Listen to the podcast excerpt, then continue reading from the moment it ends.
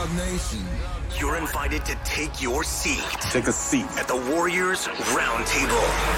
Left side for a three, in and out, rebound, out to Curry, lets it fly, three ball, left corner pocket. Welcome to the table on the exclusive home of your Golden State Warriors. 95-7 the game. Curry fires away, three ball, above the break. Here's Kevin Danna right and Gary St. Jean. What up, ladies and gentlemen? Good evening. We welcome you to Warriors Roundtable on 95.7 The Game. Kevin Dan alongside Gary St. Jean talking Warriors shooty hoop with you all hour long from 6 to 7 p.m. Taking your calls, 888-957-9570 if you want to discuss the loss to the Lakers last night, the epic Game 7 in Sacramento, Game 2 adjustments. We're discussing it all over the next 57 minutes or so. And let's start with the Game 1 loss, the most immediate thing – uh, 117 112 defeat at the hands of LA and Anthony Davis and LeBron James. What a performance by the Brow that we'll get to in a little bit. But let's just start with some overall feelings, Saint, because I thought, Gary, that coming off such an emotional series that it was going to be close to impossible for Golden State to hold home court through the first two games. I was expecting a loss in either game one or game two. So right now, I'm chilling. I'm not too worried but you don't want to get down two nothing. So take care of game two, and I think everything's going to be all right. Well, Kev, there's an old adage amongst coaches that the best game to steal in a series is the first game on the road. And the Lakers were rested. Uh, they felt really good about themselves. They came in and played a terrific basketball game. I don't think the Warriors were really subpar. I think the biggest uh, adjustment was the style of play. Uh, you're in that King series and you're going up and down, and you know nothing uh, impressed me more, for example, than Steph Curry. You, are the stat guy. He he must have had ten layups in that 50 point game. Yeah. I don't know if he had one layup last night, and that's how good Anthony Davis was. So it's a very very different type of team you're playing, and uh, but I'm like you. Uh, I'm confident that they're going to bounce back and find a way. You know, because of Davis's history of inconsistency, and if a, a terrific small team plays a good big team, the small team can win if, in fact, they rebound well. Yeah, and last night they did not get pounded on the glass. They no. lost the rebounding edge 53 49. So it was more or less even, and second chance points actually were even 14 14. So that wasn't what cost them the game. Now, the, despite the optimism I have, you would think that a game in which Golden State was plus 45 from beyond the arc mm. and had 30 assists to eight turnovers, that sounds like an automatic W. But obviously, they did not win despite those stats last night. It, it kind of feels like a, if you want to take the negative Nancy approach to this, if you're not going to win that game where you are you make 15 more threes and you have basically a 4 to 1 assist to turnover ratio, you're plus 5 in points off turnovers, which game are you going to win? Well, eh, sometimes stats can be a little deceiving and you know, one of yes. the things that stuck out to me was uh, the free throw line. And you know, during the broadcast, you you can hear Ham talking about the fact get arms up, arms up, and we don't want to reach and we don't want to commit fouls. Well, what's been a nemesis for the Warriors all year long is, is committing fouls. And on the other side of the coin, they did a good job of not committing fouls. The Warriors didn't have many free throw attempts. And when I look at this thing, I say to myself, you know, you you you didn't get a great game out of anybody uh, last night, and yet you had a shot to win. And yeah. I, I think if they get back to in their groove and everybody just plays up to their level, I think they can get a W. Well, you, you mentioned the coaches shouting for their players to get their hands up. You know who had his hands up late with 10 seconds to go? Darvin Ham trying to contest that Jordan Poole three. Now, he, he wasn't super close to him. I don't think it affected Jordan's shot, but that was, that was kind of funny to see. You, know, you touched on this, Gary, that this might be a long series, but everything else is going to be a lot different from Sacramento. That's the point you were making, that it's going to be such a different series from the Kings. I mean, the Lakers yeah. have a lot more rim protection, and it's not just Anthony Davis. I mean, you take a look look, yeah, he had four blocks, but LeBron had three blocks. Jarred Vanderbilt had two blocks. Heck, even D'Angelo Russell had a block in that game. Obviously, you don't look at him as a rim protector, but I, I, I was just thinking down the stretch. Stephen Curry trying to get into the paint, runs into Anthony Davis. Like I, I the the Warriors realized they weren't going up against, with all due respect to Domantas Sabonis, but they aren't going up against Domantas Sabonis anymore. Well, and, and that's the truth, and and I don't know that there's much debate when he's healthy and playing like he did in the bubble. That's what he looked like last night, and yep. and then you say to yourself, that's one of the top five players in the entire league. Uh, I just LeBron is is super super intelligent, uh, basketball IQ. Uh, we've talked about you better watch out, say out of timeouts. He knows your plays. He can anticipate, get a steal. He still can get to the basket. I don't know if he's going to up and tomahawk. I, I think his foot is bothering him some. And uh, I think it's going to hold him back. And I think your thought process was him with him is to make you make him beat you over the top because his three point shooting is really really down and uh, you know the two guys that really the guys that surprised me and they I got to give them credit were Schroeder and Russell. I'm not a fan yeah. of either one of them, but I thought uh, defensively Schroeder was good and his mid range game was good and Russell made some big shots.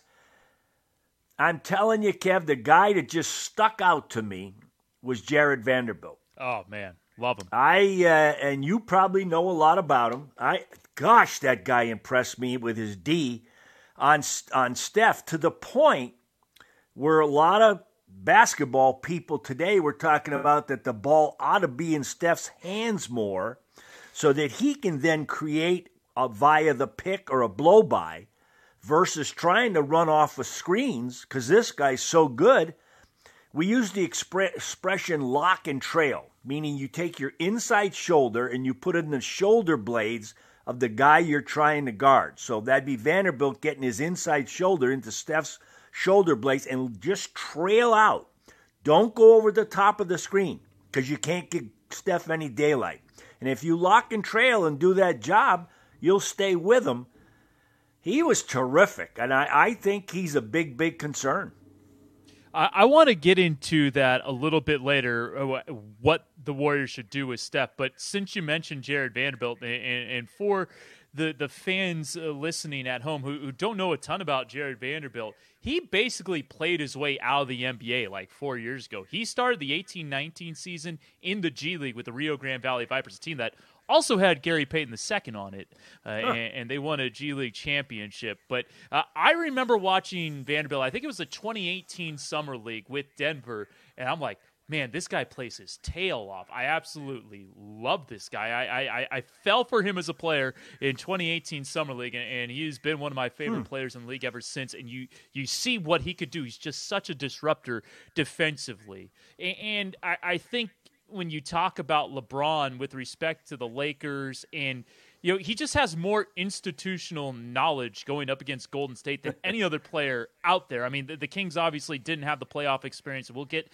uh, to that game seven after the break, but I mean, you just see how deferential he was in a post game yeah. interview with Mike Mike Trudell yep. uh, for for Spectrum Sportsnet. Like he he's not going to make the Malik Monk mistake of saying, "Oh, the Warriors are old." Well, obviously, he's not 25, 26 like Malik. You know, LeBron's 38, uh, but still, he he's not going to quote unquote poke the bear as uh, as Dillon Brooks might, and, and he is not going to let his teammates give the Warriors any kind of fodder because, as silly as it may sound, the Warriors do kind of feed off that, and it does give them that little extra rev in their engine.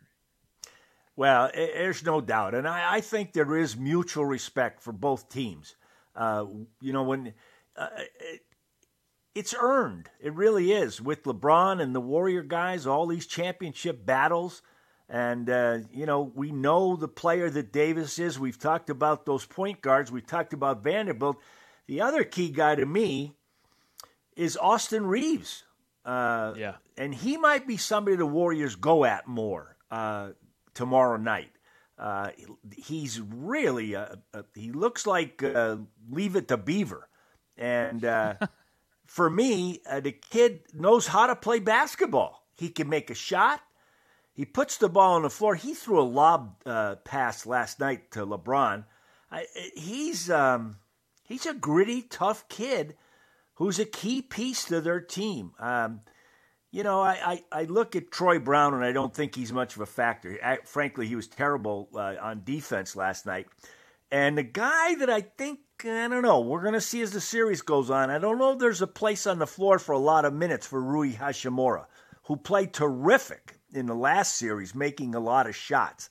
I don't know what's going to happen for him as the series goes on. Yeah, Austin Reaves really became a big part of their offense after the trade deadline, after they really overhauled yeah. that roster and really had some nice games in the regular season. In the first, I mean, he won game one for them in the Memphis series and was 10 points, five, uh, five rebounds, three assists, no turnovers last night uh, for the Lakers. I'd like to remind you that the 2023 playoffs are presented by Kaiser Permanente, and the Warriors are in the Western Conference semifinals. Join us live at Chase Center tomorrow, May 4th, for game two against the Los Angeles Lakers presented by Oracle. All fans in attendance will receive a gold blooded shirt. Get your tickets now at Warriors.com or call 888 GSW Hoop. Representatives are standing by. We are going to take a break. When we come back, we'll talk a little bit about Jordan Poole's performance last night. We'll get into what Anthony Davis was able to do, a legendary stat line that few Lakers and just NBA players have been able to produce in a playoff game. And we'll take a look back at the Game 7 win in Sacramento on Sunday. All that coming up on the other side of the break right here on 95 7 The Game. Each and every member of Dub Nation has a seat at this table. If everybody would please take your seats. The Warriors Roundtable has returned on 95.7 The Game. Dribble. Knocked it down straight on for about 28 feet. Now back to Kevin Danna and Gary St. Jean. Famed musician and singer-songwriter Bryan Adams is coming to Chase Center on Sunday, July 30th with very special guest Joan Jett and the Blackhearts. Get your tickets now at chasecenter.com.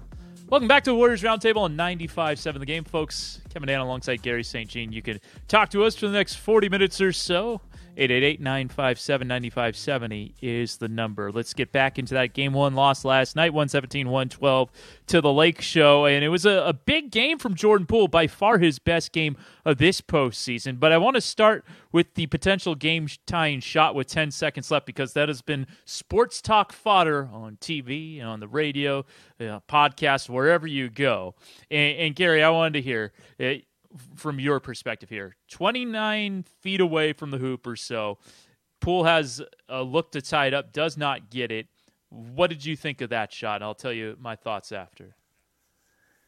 Well, I'm going to share with you that I think it's imperative that everybody on the floor knows time and score. Uh, that and knows the shot clock situation. And uh, the Lakers did a very smart thing putting a hit on Steph Curry. I, I, I, just think it's a smart play. Get the ball out of his hands. And Draymond was the second big down the floor, so he's in the trailer position, and they were both around midcourt. And when Steph comes across, that half court line and the sideline are an ally because they they box you in. So he makes the pass to Steph. I wish he was just a little bit closer. I, I'm old and I'm I'm greedy. I, I just want more. I thought the guy played a very nice game. He didn't turn the ball over. He made threes. He's trying on the defensive end. But when I read the, looked at the play back again, I thought he could have easily, easily, if he'd known the clock, gotten to the three point line and and as is, he caught it and, and his body didn't look like it was all in sync. Here's another thing, and you correct me if I'm wrong. I think he got the ball with approximately 10 seconds. Yeah, that's right. Is that correct? That's correct. Yep. So for me, if it's not the three, how about a draw and kick where you just go like heck toward the rim, get that wing defender to drop in, and there's Klay Thompson for a three. And I'll be honest with you, I'd go to the bank with him, step with uh, Klay Thompson every day of the week before uh, Jordan Poole. Yeah, I, I would too. I'll, I'll play a little devil's advocate here, though. 10 seconds to go. You're not I'm not sure if you were guaranteed a better shot just with the way the Lakers true, were defending Stephen Curry and, yep. it looked wide open. But there was also Jarred Vanderbilt flying into contest. So, like, if he took a step in, I think Vanderbilt gets there and he no longer has a look. So, to me, I, I, we've seen the Warriors bumble that situation time and time again this year where they don't take a potential shot, they try to get something better, and it winds up in a turnover. So, I'd rather the shot be taken then maybe Jordan Poole starts playing with his food a little bit, which he hadn't done in that game for the most part. You mentioned it, no yeah. turnovers. And he's actually, the last four games, despite having quite a few shot turnovers in game six, he's had four straight games with one or zero turnovers. So he has taken very good care of the basketball. And, and you know, out, outside of that shot, I, like you, Gary, I thought he had a, a, really good game. I mean, he's six of eleven from deep, twenty one points. I thought he only took two bad threes, and he made both of those threes. Like the the one where he tried to draw a foul and he just flipped it up and in. It, it was a foul when I watched it back, but I think the, the one on when Schroeder was poking him, he just kind of flings one up at the rim. I think he got that from Steph, uh, and yeah. that one happened to go in. And then there was another one where he did draw a foul and got a four point play. I thought that was a, a really bad shot going up, but hey, he made it. I guess you got to tip your cap, but in order for the Warriors to win this series, they're going to need more of the Jordan Poole we saw yeah. last night and less of the Jordan Poole we saw against the Kings. Yeah, and uh, I think that four point was against D'Angelo Russell. And again, I, am expressing my age. You you have to explain to me what was the gesture of the piano keys with his fingers toward That's Russell. A, I, I don't what know that one. That, that, that it was entertaining to me, but I, I couldn't tell you what it actually meant. you know what? Again, in the old days, if you did that, the next time he went to the hoop, he was on the floor. Yeah. yeah. I, I, but anyway, absolutely. you're you're right in what you're saying, Kev. That he's got to play at a high level, and uh, uh, the Lakers. It, it's a really a contrast in style of play. It's it's big versus small. It's a team that wants to control the tempo. Uh, they want paint points. Uh, they're going to block shots in there. They want to out rebound you. They're going to slow down. They're going to go to two superstars. And, uh, you know, we talked about the, the importance of the three ball. Was You noted the stats. I mean, when you put up stats like the Warriors did, you think you're going to have great control and win the game. Uh, but uh, I just I give them credit. They they played a heck of a game, and I think it's maybe just an awakening that this is going to be a heck of a series. Yeah, and the reason why they didn't control the game, Gary, was because of one Anthony Davis, the unibrow. 30 Ooh. points, 23 rebounds, 5 assists, 4 block shots. Check check out this company. He joined Elgin Baylor, Wilt Chamberlain, Kareem Abdul Jabbar, and Shaquille O'Neal as the only Lakers to post a 30 20 stat line in the playoffs. And then he joined Tim Duncan as the only players in the last 45 years with 30 points, 20 rebounds, 5 assists, and 3 blocks in a yeah. playoff game. It just yeah. unbelievable numbers from AD last night. You know what? He was tremendous. Uh, but again, uh, he can fall down uh, tomorrow night and, and grabbing his hip or his ankle or whatever. I, I don't know, but if but if he puts games together like this for the whole series, uh, it, it's going to be very troublesome for the Warriors. Yeah, no, yeah, absolutely. But that that is the question. He has been inconsistent. Can he do this three more times? And also, can he play 44 minutes every other night for seven True. games? He did not come out in the second half. I mean, that's a big workload for a guy that has a very troubling injury history. Well, that that's very very true, and uh, you know I, I just he's got a history, and that's why we're we're bringing that point out. And uh, so, with that said, you you want to run him, and I think you want to get. They're trying to play a drop coverage with him sagging back in the paint. I think we talked about that's against pick and roll. Conceivably, you get him involved in the pick and roll, let him stay back, and that's going to create shots for Steph or Klay. I mean, there's there's ways you want to go at him. Hey, encouraging. Remember that that three he shot from the right corner. Take about yeah. five more of those if you want to, and take about ten mid-range 16 footers. Go ahead if you want to.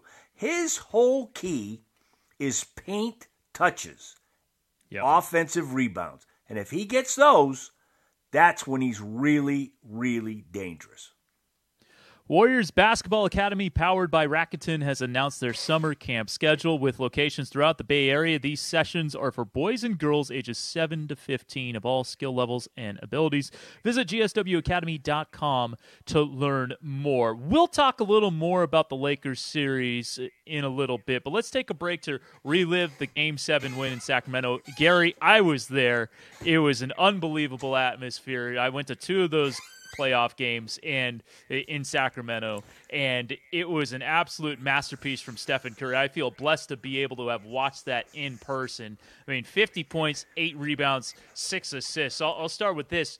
Where do you rank this Steph postseason performance? I mean, some other contenders you'd have to think about Game five of the 2015 NBA Finals against Cleveland, where he had 37. Game four, 2016 second round at Portland, when he came back from injury. Game six, 2019 second round at Houston, where he didn't score in the first half, but had 33 in the second half. And then game four, the 2022 Finals at Boston, where he scored 43 to, to rescue the Warriors from a 3 1 potential series deficit. Where, where do you put this one for Steph? Well, to me, it's side by side with the Boston game. Uh, that game there, he went in there, and Boston was ready to take care of business. Yeah. And he said, "No, no, no," and he, he just played phenomenal. And and as you said the other night, we we got to sit back. And for all the young fans that are watching this phenomenal player, you watched greatness uh, in that game seven. That was masterful. He he was magnificent. And you know, I brought out the point when we first started. Kevy must have had, you know, again, you're on top of things. I, I swear to God, he had eight to ten layups. Because he had they, 22 they points of the paint.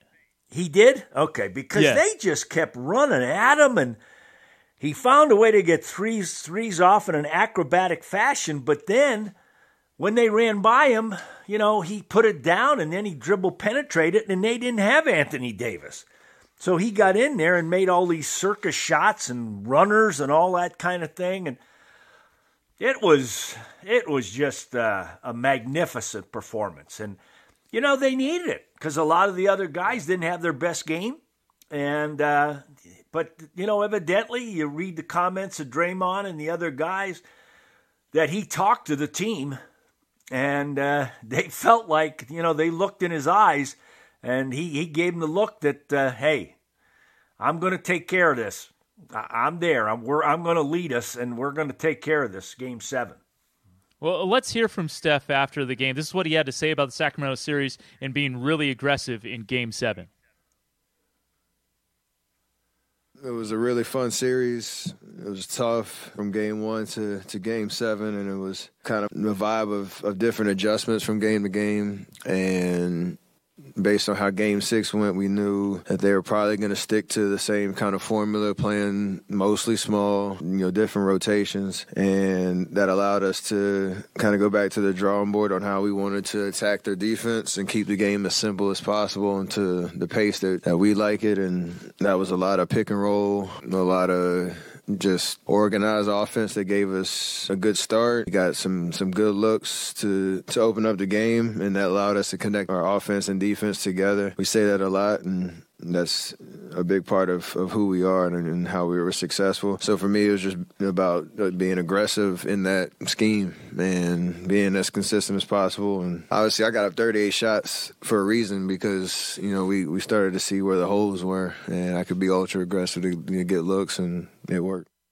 Hey Gary, here here's the thing for me with respect to to that game seven. He really wasn't even on a heater in that game. I mean, he was seven of 18 from three, which is good. Don't get me wrong. It's like 39%, but it's not Stephen Curry detonating from downtown. It was just a pure barrage that overwhelmed Sacramento. I mean, a career high 38 field goal attempts, and you hit more than half. Uh, you're, you're going to get a lot of good things done. It, it was just incredible to see.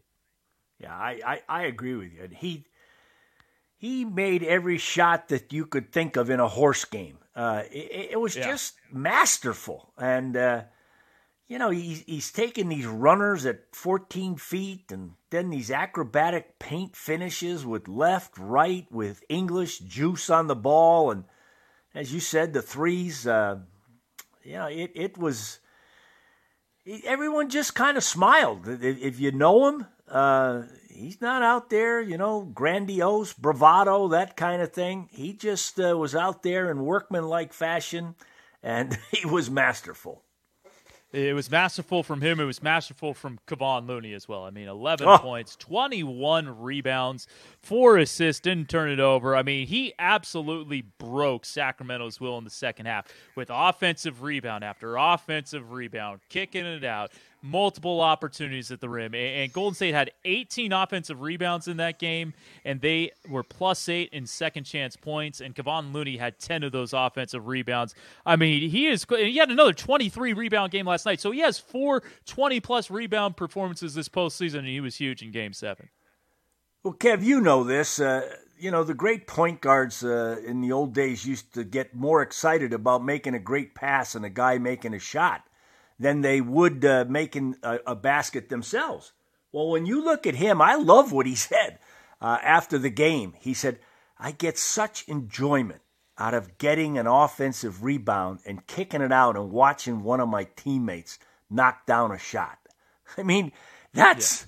The, the epitome of unselfishness, uh, and that's that's who he is. And uh, I said it last week. I, I'm thrilled for the guy that the respect he's getting uh, nationally. He he's just been phenomenal, and you know, uh, hopefully they can do a little better job uh, with help on on Davis tomorrow night. He still had a great rebounding game, but hopefully they can uh, do. There's an expression: "Do your work early."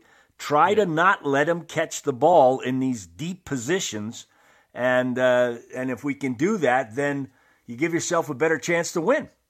Well, in the words of Bonta Hill, uh, uh, of the morning roast, Kevon Looney will forever eat for free in the Bay Area. He has become just an absolute fan favorite over the last couple of years, and it's well deserved for Looney. I, I want to talk a little Klay Thompson from this game too, because he had a horrible shooting night but he played very good mm. defense. Mm. He was a plus 30, a team high plus 30 yeah. in 35 minutes.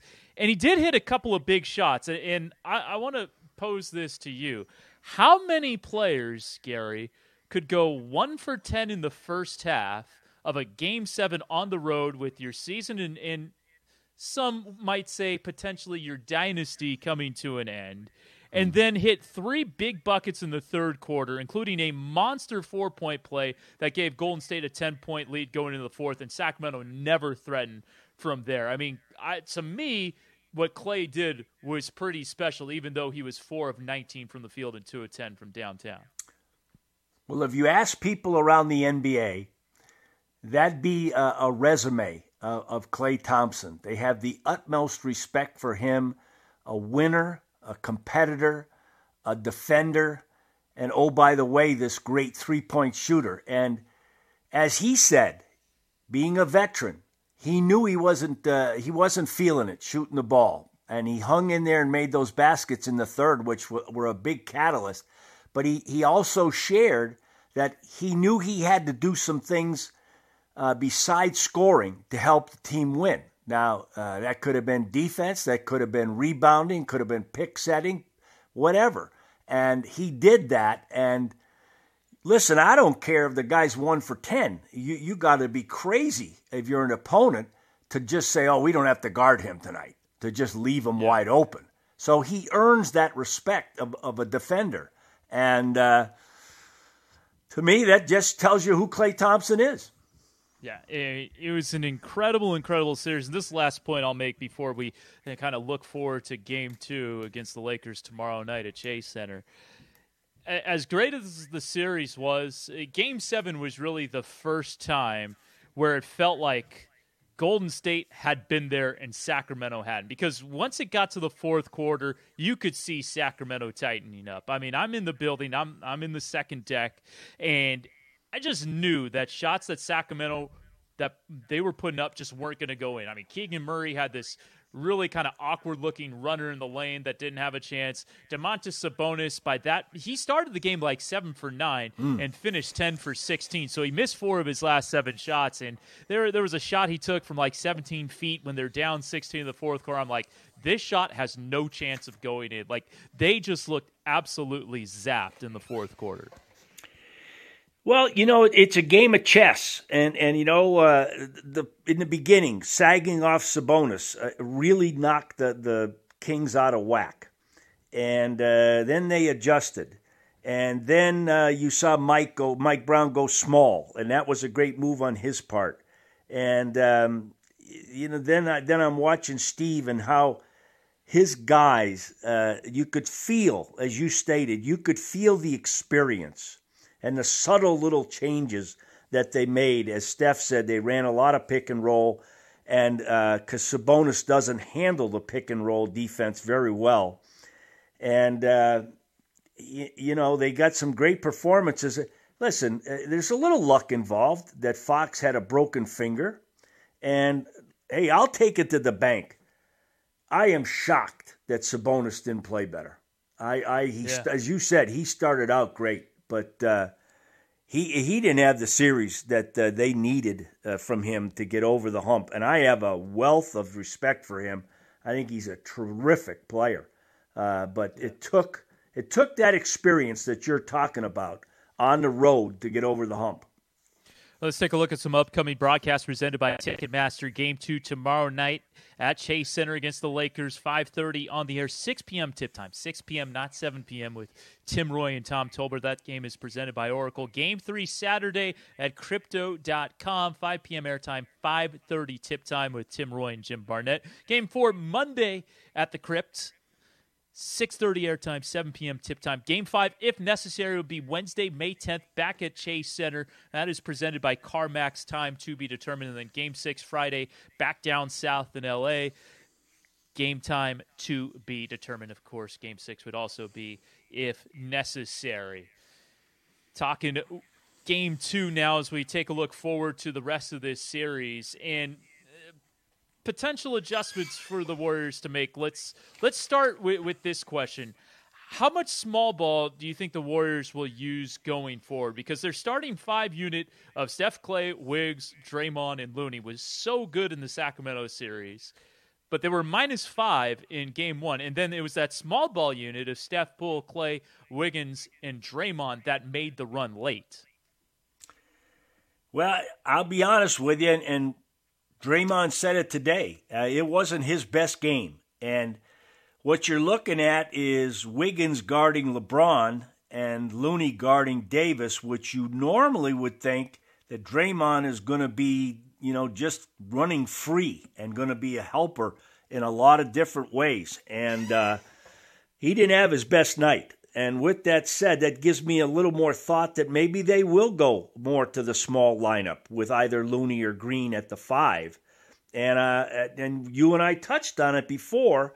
I think another thing we're going to see the ball in Steph's hands more uh, early, uh, and that's not to say that they won't run point forward with Draymond or uh, whatever. But um, I just I just got a hunch that might be coming to fruition tomorrow. Yeah, no, uh, just the way that that unit played was really impressive down the stretch. Of course, it, was responsible for the 14 nothing run to tie things up. Steph had been bottled up for so much of that game, and then he just absolutely exploded there late in the fourth quarter. All right, how, how about this? What else we saw late in the fourth quarter? The Warriors use a little zone. It's first time we had seen it in the game. How much zone should the Warriors use? Well, I don't see a problem with it because they're a suspect three point shooting team. Yeah. So that from that standpoint, it's good. But anybody that's played the game or coached it knows you're vulnerable rebounding uh, when you play zone. You you you're not able to go. You you box out people in your area instead of having a designated guy in man to man that you're responsible to get. Uh, but the zone has been good to them this year. And it's it's a very, very good change of pace.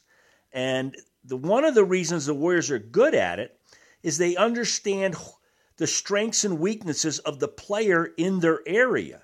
So, for example, if uh, Vanderbilt's in the in the corner, you don't have to go crazy running out to him. Now, I do have to eat some crow because he did make a big one was that in the third or fourth quarter last night in the corner? Yeah, second half. Uh, but in general, you know the scouting report, and as the series goes on, you know tendencies better and better and better, and uh, you understand who you don't have to get out on is tough, and uh, so it, it, it definitely could be a, a wild card. All right, we'll take a break. When we come back, we'll take a look at some more potential game two adjustments and a look around the NBA right here on 95.7 The Game. Kevin Danna and Garry St. Jean are holding court. You want answers? I think I'm entitled. You want answers? I want the truth! At the Warriors Roundtable. You can't handle the truth! Curry, screen by Draymond. Curry gets free for three. Got it! On 95.7 The Game. Now back to Kevin Danna and Garry St. Jean. Welcome back to Warriors Roundtable on 95.7 The Game. Got about seven minutes to take your calls before we're done for the night. If you want to hit us up, sneak on in here, 888-957-9570. Garry, let's continue on with potential game two adjustments. And another thing that you might have heard if you were listening to the end of uh, Willard and Dibs, uh, a question that has been thrown out a lot, and I think is because we saw how the fourth quarter went after how the third quarter went – how much more would you play Steph on the ball? Because Jarred Vanderbilt, when he was guarding him, did a great job of denying him touches. I mean, right. especially in the third quarter when he only got up three shots. Uh, and Steve Kerr on Willard and Dibs earlier said uh, that's something he gives Steph the freedom to do, kind of decide how he wants to play. How would you like to see this go down? Yeah, I, I definitely like to see him on the ball, kind of like it was in the Sacramento game. And, uh, you know what? I just think that he's driving the bus when he's up top there, and uh, obviously he can give it up. And a lot of people around the league think he's even more dangerous when he's moving without the ball. So uh, I just think in their pick and roll coverage, the vulnerability of their big, that he can create some nice shots for himself.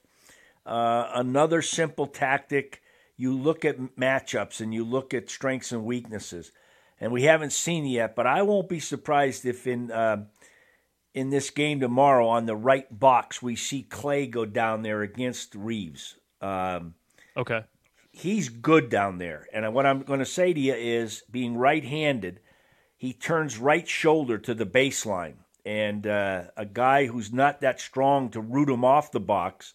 Uh, can't really bother him, and he's got enough size it's been good to him in the past, and it's a way to get him going. He's really good down there. The other guy who's surprisingly good down there on the other box is uh, is Wiggins. He he's really good on the box. So again, depending on who's matched up with him, uh, those are the things you got to look for in, in, in these kind of series where you're going to play every other day. Uh, you really get to know the strengths and weaknesses of the opponent and how you want to attack. Yeah, I think that's one thing you touched on it with putting Klay and Wiggins on the low block is that yeah, the Warriors are a very good three point shooting team. Not sure if you want them shooting 53 threes every game. And yes, they did hit 21. but and you're worried about Anthony Davis inside, LeBron James, and the rim protection, Jarred Vanderbilt as well. I mean, they had 10 blocks as a team, uh, and Sacramento averaged like a little more than four blocks per game in that seven game series. But you still want to test those guys inside. You got to be a little more creative, I guess. It, it, would be the way to go about it, just doing it in a different way than than how war, the Warriors uh, attack the paint last night. How, how, about a couple of guys that maybe we see more in this series? And I want to start with Jonathan Kuminga because we haven't seen him in quite some time. It, it, kind of felt like after game two, when he had that rough second quarter stretch to start the second quarter, he got scored on uh, like 10 straight points or something was a minus 10 in like three or four minutes that we really haven't seen him since. But it feels, Garry, like this is a series that could suit him a little better than Sacramento. I mean, this is a guy who has guarded LeBron, he's guarded Jayson Tatum. He did uh, both well, it, it, you know, in certain stretches of the game, uh, certain stretches this season. And he's a guy who really gets up to take on big defensive challenges. That's something we saw in his second season. And when he's locked in defensively, he could be a real problem for teams. Well, I, I totally agree with that. And, and you and I sitting in our chairs can easily say that. But when you're coaching the game uh, and you got an inexperienced guy, you're a little suspect right there. Yeah. We saw last night that they went with Green and he knocked down a couple threes. He's pretty good from there. I think he's around 38%. We know he'll he lay the lumber on people. He's got some good experience that way. So that tells me right now that they, they're taking him over Kuminga, but you you very well could be right. You know, there's another technique that, that some teams used in the old days that you try to set a pick on, on the shot blocker, meaning you you subtly get somebody to get down there with a responsibility to screen Davis. And uh, he's not one that's going to fight through a lot of contact. So that if you can get some, some body on him, you might create some space for your teammates to score down there because they're going to have to reach for every everything that they've got in their bag to handle uh, the way he's playing. Yeah, I'm glad you mentioned JaMychal Green because I'd like to continue to see eight to ten minutes of JaMychal Green in yeah. this series. I mean, the the Lakers dared him to shoot. They they let him have whatever he wanted from downtown. He went two of four from downtown, and you mentioned the stat, Garry. He was 38 percent from three this year. I know he was high 20s last year with Denver, but taking that year out, he is generally a mid to high 30s three point shooter over the course of what is now a nine year NBA career. And he really played much better as the season progressed. He had the staph infection in December. Took him a little while to, to get going, but after that, I thought JaMychal uh, really did some nice things in the regular season, and he did some nice things last night. I, I think this is a series where I would certainly like to see him play, you know, eight to ten minutes every game if that's what Steve Kerr calls for. Isn't that a great example of uh, being a guy coming off the bench and the old expression, you better be ready because you never know when the coach is going to look down there and call your number? Uh, you know, obviously, when they had their uh, walkthrough or their meetings, uh, video sessions, they talked about uh, get ready. You're gonna you're gonna see some minutes here because they're much bigger. So we need some more size on the floor. It's easy. It was easier to go small against Sacramento, and uh, he responded in, in great veteran fashion. And and that's what you're going to need off the bench because. Uh, listen, I, I love the effort of, of Payton and, and you know, the shot blocking that he brings and all that kind of thing. And and yeah. and you love DiVincenzo, but uh, somebody's got to get make a few baskets for you coming off the yep. bench. And Poole did that, but you need you need another guy too. So that that would be a big positive. It certainly would. Well, we have run out of time here on Warriors Roundtable on 95.7 The Game. Big thank you to Mark Grandy uh, running the show behind the scenes for Garry St. Jean. I'm Kevin Danna. We'll talk to you next week. And don't forget to tune in to 95.7 The Game tomorrow night starting at 5.30 with Tim Roye and Tom Tolbert on the call for Game 2. Thanks for tuning in, folks. Have a great rest of your Wednesday evening. You've been listening to the Warriors Roundtable. Curry breaks it through, one hand three, up and good! On the exclusive home of your Golden State Warriors. That playful and nailed it!